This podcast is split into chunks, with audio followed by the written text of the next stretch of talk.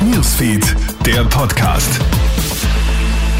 Schönen Nachmittag aus der Krone Nachrichtenredaktion. Felix Seger hier mit deinem News Update. Wo bekommt denn jetzt jemand, der eine Corona-Auffrischungsimpfung haben will, die Impfung überhaupt her?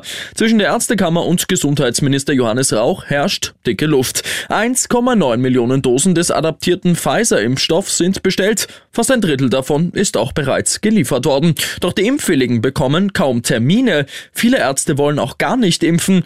Rauch reagiert deswegen sauer. Da verstehe ich auch den Unmut der Leute ganz offen gestanden. Ich bin bereit, mich impfen zu lassen und ich muss mich dann durchhandeln durch irgendwelche Websites und ich weiß nicht, was für Dinge, um einen Impftermin zu bekommen. Und wie gesagt, wenn es nicht funktioniert, dann werden wir darüber nachdenken müssen, etwa Impfen in Apotheken zu ermöglichen. Einen schweren Unfall hat ein betrunkener Autofahrer in Oberösterreich gebaut. Weil laut des Fahrers ein Tier über die Fahrbahn läuft, verreißt er das Lenkrad und gerät auf das Bankett. Der Wagen wird in eine Wiese geschleudert und überschlägt sich mehrfach.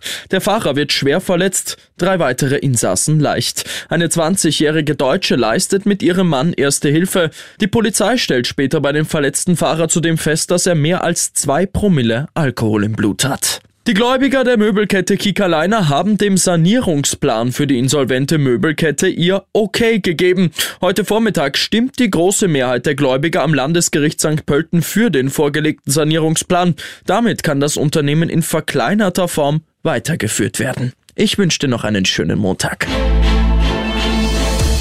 Krone Hits, Newsfeed, der Podcast.